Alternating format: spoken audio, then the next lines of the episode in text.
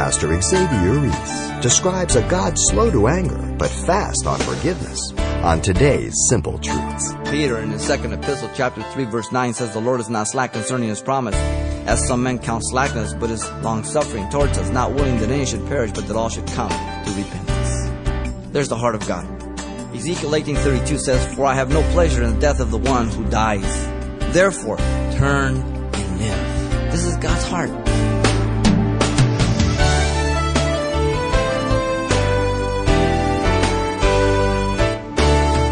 Welcome to Simple Truths, the daily half hour study of God's Word with Xavier Reese, Senior Pastor of Calvary Chapel of Pasadena, California. One of the classic theological arguments often brought up is how can a God of love send anybody to hell? Of course, the answer is that God doesn't send anyone to hell. You would have to send yourself there. God has done everything He possibly can to keep you out of hell and still leave you as a person with free will. However, if you choose to sin, there are consequences. As scripture warns, the wages of sin is death. But God loved the world so much, he sent his son to die in our place, saving whosoever believes from perishing in hell. Let's join Pastor Xavier in a study titled Judgment is Always Reluctant, a lesson Jeremiah brought to the people in his day, who were also wondering why would the God of love be judging them. Many people have the idea that God delights in judging people for their evil. And somehow this is his favorite pastime. But on the contrary, God is so patient, so loving towards the sinner, that we should be embarrassed at any charges against him of such nature. All we have to do is look to the days of Noah, to Sodom and Gomorrah, to all the stories of the Bible which are his story, not just stories. But a better illustration would be your life and mine. How patient he has been. But when people keep rejecting and walking after their own will, the ultimate end is unavoidable.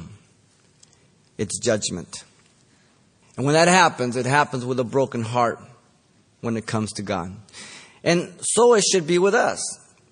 The problem is in our flesh, we like to see people get what they deserve, as long as it isn't us.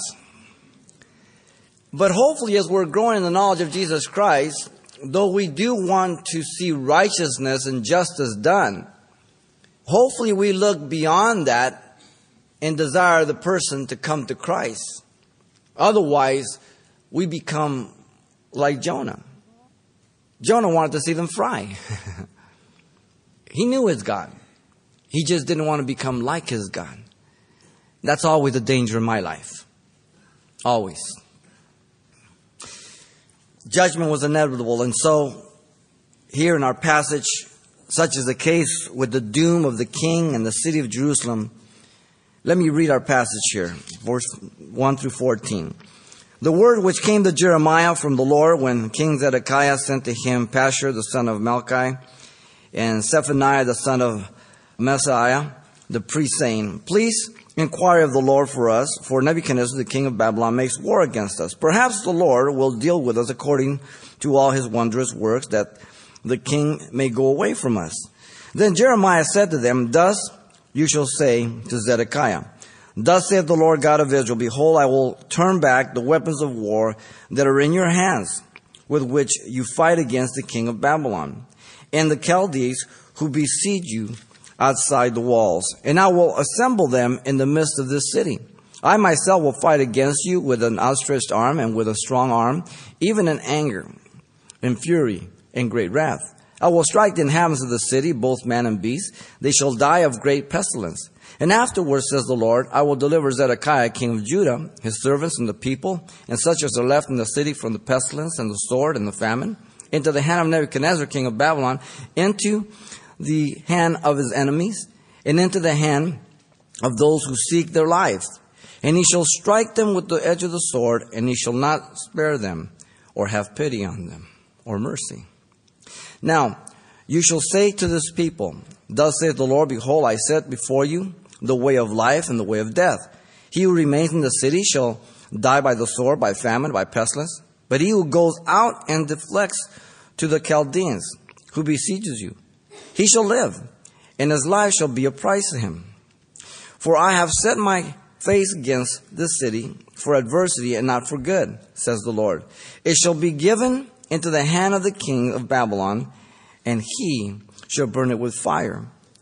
And concerning the house of the king of Judah, say, Hear the word of the Lord, O house of David, thus saith the Lord. Execute judgment in the morning, and deliver him who is plundered out of the hand of the oppressor. Lest my fury go forth like fire and burn so that no one can quench it because of the evil of your doing. Behold, I am against you, O inhabitants of the valley and rock of the plain, says the Lord, who say, Who shall come down against us? Or who shall enter our dwelling? But I will punish you according to the fruit of your doing, says the Lord. I will kindle a fire in its forest, and it shall devour all things around it. The doom of the king in the city of Jerusalem is characterized by three messages. You have verse 1 through 7, the message of doom to Zedekiah. Then the message of doom to the people in verse 8 through 10. And last, the message of doom to the house of David, verses 11 through 14. The same message, it's unified, and it addresses each individual specifically. Notice he begins with the message of doom to Zedekiah. Why? He's king. He's the head. God will hold you responsible on whatever level you're leading, on whatever level you're calling the shots for others. He'll hold you responsible for that. Notice, first of all, verse 1 and 2. The word of Yahweh came to Jeremiah. The occasion was when King Zedekiah sent two men to Jeremiah. The first of these two men is named Pashur. He's not the same person of the previous chapter in chapter 20, verse 1 and 2, who had uh, beat Jeremiah and put him in the stocks. So whenever we run across names, we have to make sure that the same son of whoever it is, because many have the same name. He is the one who was part of putting Jeremiah in prison. In chapter 38, verse 1 through 6, they put him down in the cistern that he might die there. So this guy that's coming to Jeremiah now, asking him to seek the Lord, is not a friend of Jeremiah, nor the second guy. But that's always the case when you're a Christian. Listen, people will talk about you, people will slander you, people will do everything, but when they get in trouble, you're the one they call. The second man, Zephaniah, he was a successor of Jehoiada the priest. He's second to the high priest who read to Jeremiah in chapter 29, verse 25 through 29, the letter from Babylon accusing Jeremiah of discouraging the people because Jeremiah was saying, marry, build houses. Hey, you're going to be there for a while. The false prophet was saying, no, no, no. So he writes a letter and sends it to this guy, Zephaniah, to rebuke. Why haven't you stopped Jeremiah? He served in the 24th course of the priesthood according to the order that David set up in 1 Chronicles 24:18. There were so many priests that not all of them could be uh, exercising the office all the time. Remember the father of John the Baptist, his course came up and he went into the temple and that's where the angel appeared to him. Maybe once in your lifetime you would have the opportunity to serve. That's how many priests there were. He later came to Jeremiah, or will come to Jeremiah in chapter 37, verse 3, and ask him to pray for them again. In the end, he ends up being taken by the captain of the guard of Nebuchadnezzar to Babylon, and they're slain. Chapter 52, verse 24 tells us that. Now, these two came to Jeremiah really in fulfillment of a prophecy given in chapter 15, verse 11. It's only a few chapters back, but 15:11 says the Lord said, "Surely it will be well with your remnant. Surely I will cause the enemy to intercede with you in the time of adversity and in the times of affliction." You see, there are some people that only know the 911 God. We see that all the time when crises happen in the nation. When Desert Storm happened, the churches were full. When 9 11 hit, churches were full. But after everything settles down, people go back to the same old routine. Notice in verse 2, the purpose of their inquiry was to see if Yahweh would deliver them from Nebuchadnezzar. And you're going to find different spellings of Nebuchadnezzar. Don't get freaked out. There's different uh, forms to write his name, okay? And you'll find them differently.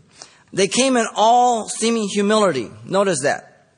And respect, saying, Please inquire of the Lord for us.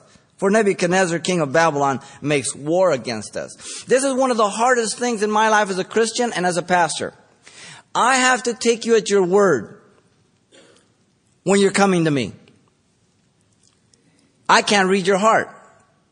All I can do is listen to the, the tone of your voice, try to assess the validity of what you're saying, and then I have to make a judgment. And if I believe what you're telling me, I have to let time run to find out if those things are so. Because time is the test of all things. I can't read the heart. That's one of the hardest things as a pastor. People come and they tell me stories that break my heart. And the problem today in the church is that the people that come to the church to lie are not the exception, it's the rule. That's the problem. well, Jeremiah was in the same place. By the way, this is the first time the name of Nebuchadnezzar is mentioned in the book of Jeremiah, though indirectly he's mentioned the enemy from the north in many other ways. Now, notice their thought was perhaps the Lord will deal with us according to all his wondrous works that the king may go away from us. You see, they kept rejecting God's word, but, but things kept getting worse and worse and hotter and hotter. And, and finally they said, okay, well, let's go to Jeremiah. We got no choice. No choice. Just like we say, well, you know, I've tried everything. I might as well pray. As if prayer is the last option. You see, we act like heathens too. The hope was that Yahweh would intervene in some way as in times past in their history. Maybe the most recent they would remember was that delivery of Hezekiah from the Assyrian army that besieged the city. And in 2 Kings 19 and Isaiah 37, where he sent out one angel and he killed 180,000 uh, frontline troops of the Assyrian army. I, I, I would presume that's miraculous delivery. And they were hoping for that. And see, somehow the person who keeps rejecting, rejecting, rejecting God holds out this, this false hope that he convinces himself about. Well, you know, God knows me and, you know, I mean, he knows what, you know, he knows my heart. If you knew, you'd be shaking. You wouldn't be saying it. And that somehow God will find it in his heart because after all, you are the greatest person. And if people could only understand that.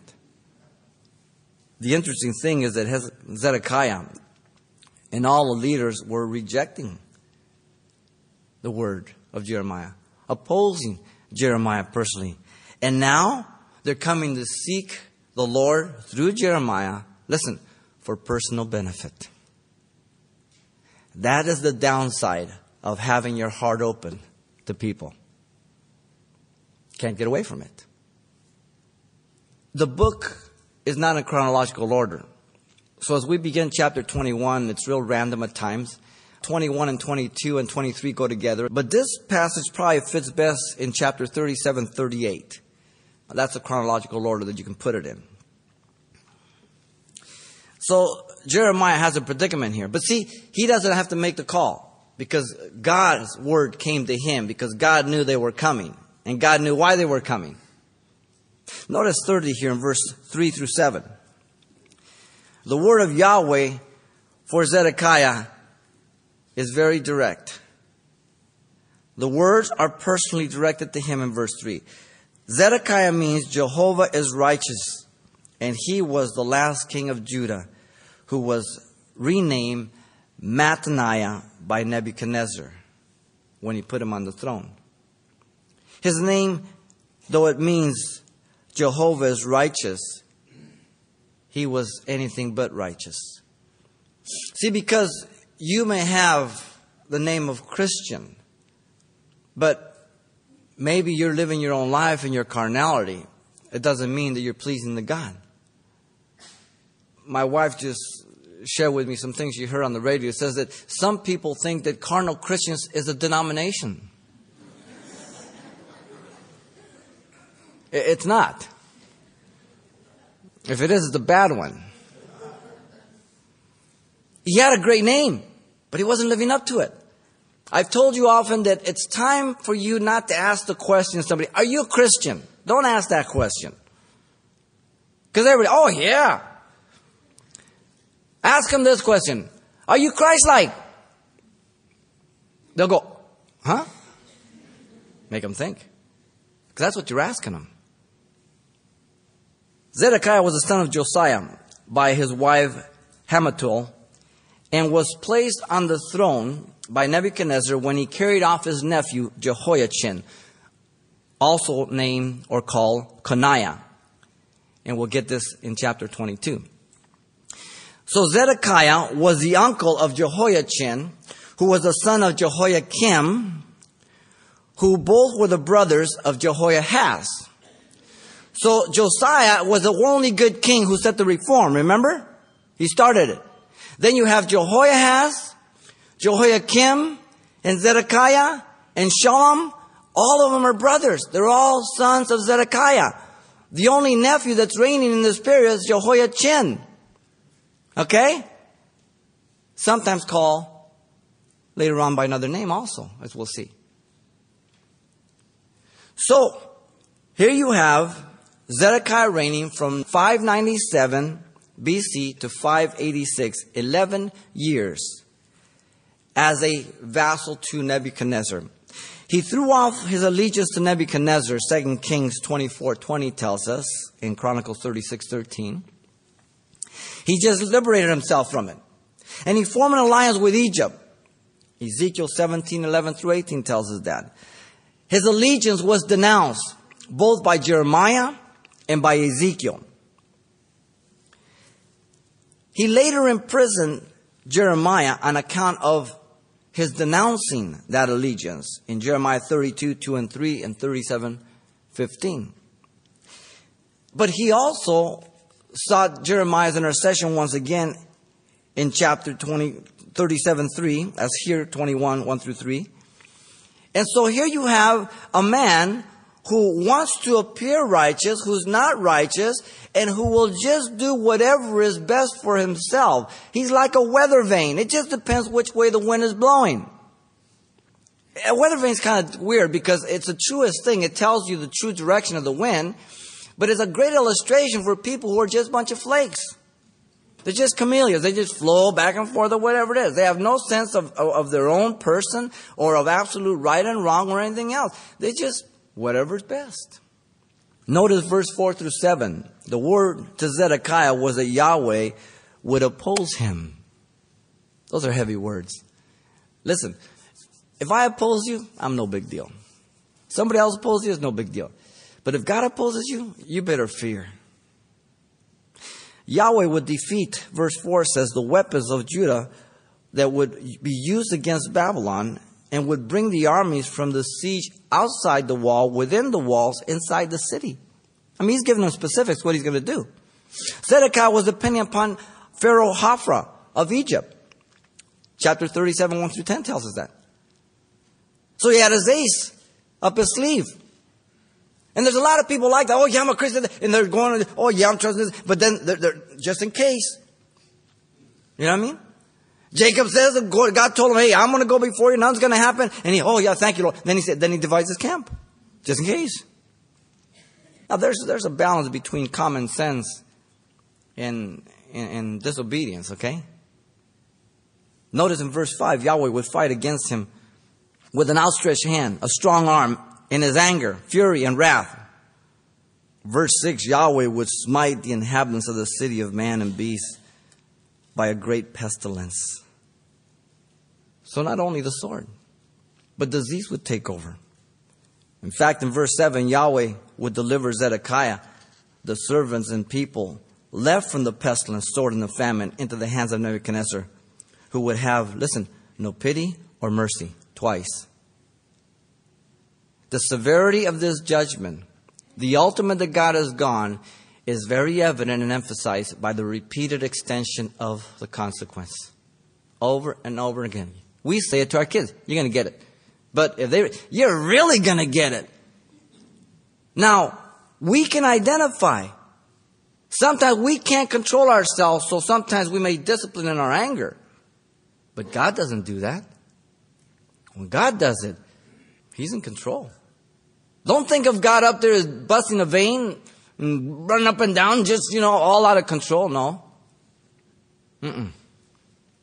The personal undertaking is emphasized by the fourfold I will of verse 4, verse 5, verse 7, of verse 6, and verse 7. Four verses. I will, I will, I will. This is God's judgment. As you know, Nebuchadnezzar destroyed the city and the temple. And as Zedekiah escaped, he was caught. And before his eyes, they slew his sons. And then they blinded him. The last thing he saw was the slaying of his sons, and he was led to captivity. In fulfillment of the seeming contradictory prophecy of Jeremiah and Ezekiel, that Zedekiah would go into captivity but not see Babylon. In fact, Ezekiel played it out by putting a hole in the wall, putting a knapsack over his back, covering his eyes, and going out. Well, how can he be in Babylon and not see it? Because he plucked his eyes out. This chapter fits in the ninth year of Zedekiah, king of Judah. In the tenth month, Nebuchadnezzar, king of Babylon, and all his armies came against Jerusalem and besieged it. The siege lasted a year and a half. In the eleventh year of Zedekiah, in the fourth month, on the ninth day of the month, the city was penetrated. Isaiah 39 2 and 53 5. A year and a half within a city, besieged by the Babylonian army. No water, no food, no supplies, no going in, no going out. You remember Jesus weeping over Jerusalem? In fact, Matthew and Mark both record it. Luke says, If you would have known in this thy day the things that were prepared for you, but now they're hidden from your eyes.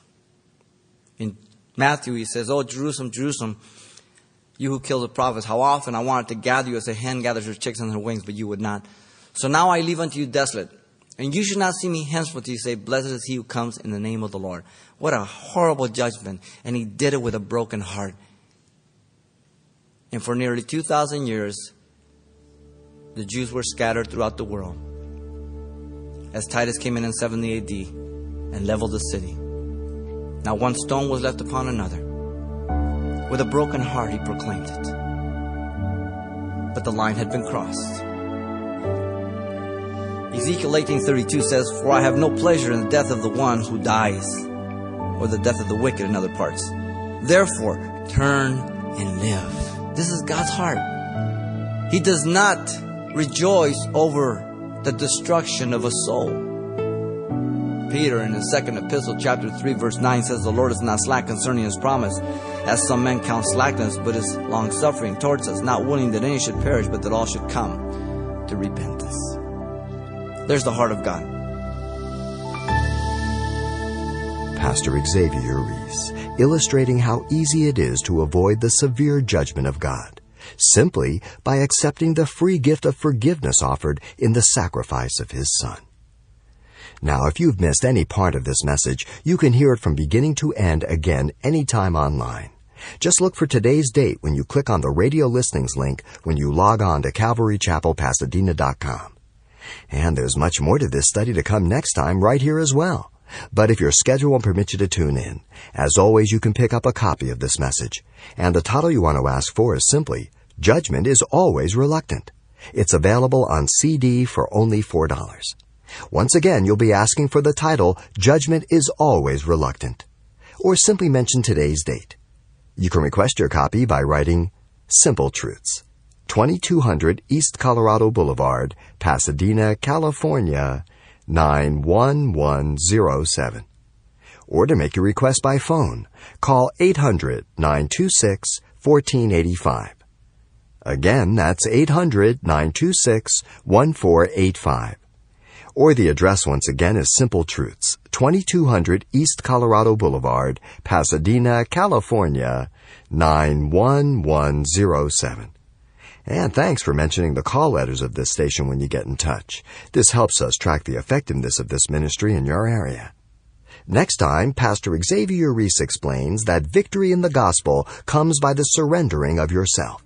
Join us next time for more simple truths.